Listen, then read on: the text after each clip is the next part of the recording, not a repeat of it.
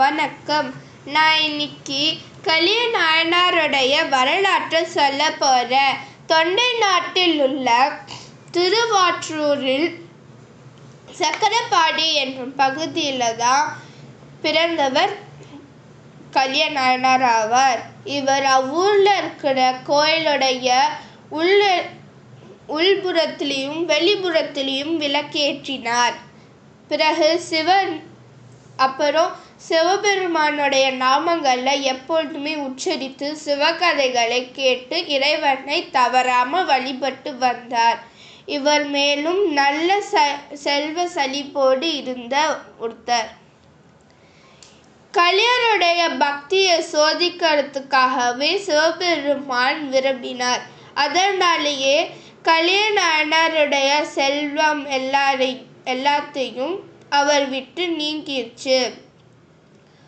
பிறகு வறுமை வந்து வாடியது கலிய நாயனாருக்கு ஆனால் இப்படி வறுமையில் இருந்தாலும் கூட அவர் தன் கலிய நாயனார் தன்னுடைய சிவத்தொண்டை செய்யாமல் வந்துட்டு இருந்தாரு என்னன்னா தன் திருவிளக்கை ஏற்றுறதுக்காக எப்பொழுதுமே எண்ணெய் வாங்கி கோயிலில் திருவிளக்கு ஏற்றுவார்.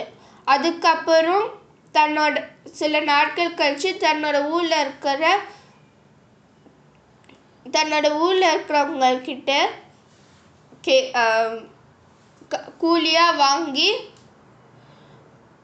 ஊத்துறாரு. அதுவும் சில காலம் கழிச்சு யாரும் அவர்கிட்ட எண்ணெய் கொடுக்கறதுக்கு வரல. அப்புறம் த தன்னுடைய பொருள்களை வந்து விற்கிறாரு. அதுலேருந்து வர பணத்தை வச்சு எண்ணெய் வாங்கி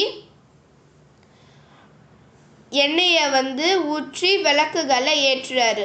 அதுக்கப்புறம் வந்து என்ன செய்கிறாருன்னா தானே எள் எடுத்து சென்று செக்கிலிட்டு எண்ணெய் ஆக்கி திலவிளக்குக்கு ஏ சிறு விளக்குகளுக்கு ஏ ஏற்றுகிறார். அதுக்கப்புறம் அந்த தொழிலும் வந்து இயலாதபடி ஒரு நிலைக்கு வந்துடுது அப்போ என்னன்னா தன்னுடைய இருக்கிற தன்னுடைய மனைவி தான் இருக்கிறாங்க. ஸோ அவங்களுக்கு வந்து த அவருக்கு வேறு வழி இல்லை. தன்னோட மனைவியை விற்று தான் ஆகணும்னு விற்று தான் ஆகணும். ஆனால் யாரும் அவருடைய மனைவியை வாங்கிறதுக்காக முன் வரலை. இதனாலேயே ஒரு வழியும் தெரியாத தெரியாத இவருக்கு வந்து தன்னுடைய தன்னுடைய குருதியை வந்து எண்ணெய் எண்ணெய்க்கு பதிலாக தன்னோட குதி குருதியை வந்து ஊற்றி விளக்கு ஏற்றுறதா முடிவெடுக்கிறார் துணிகிறார். அப்போது வந்து கத்தி எடுத்து தன்னுடைய க கழுத்தை அறுத்துட்ருக்கும் போது சிவபெருமான் இவருடைய பக்தியை மெச்சி அவரையே தடுத்தாட்கொள்கிறார் அப்போது வந்து சிவபெருமானும் தேவ் அவருடைய சிவபெருமானும் உமாதேவியும் வந்து காட்சி அளித்து அவருடைய கலிய நாயனாரையும் நாயனாருடைய மனைவியும் சிவபதம் அடைய செய்கிறார். இதனாலேயே இவர் வரலாற்றில் ஒரு நீங்கா இடம் பெற்றிருக்கிறார்.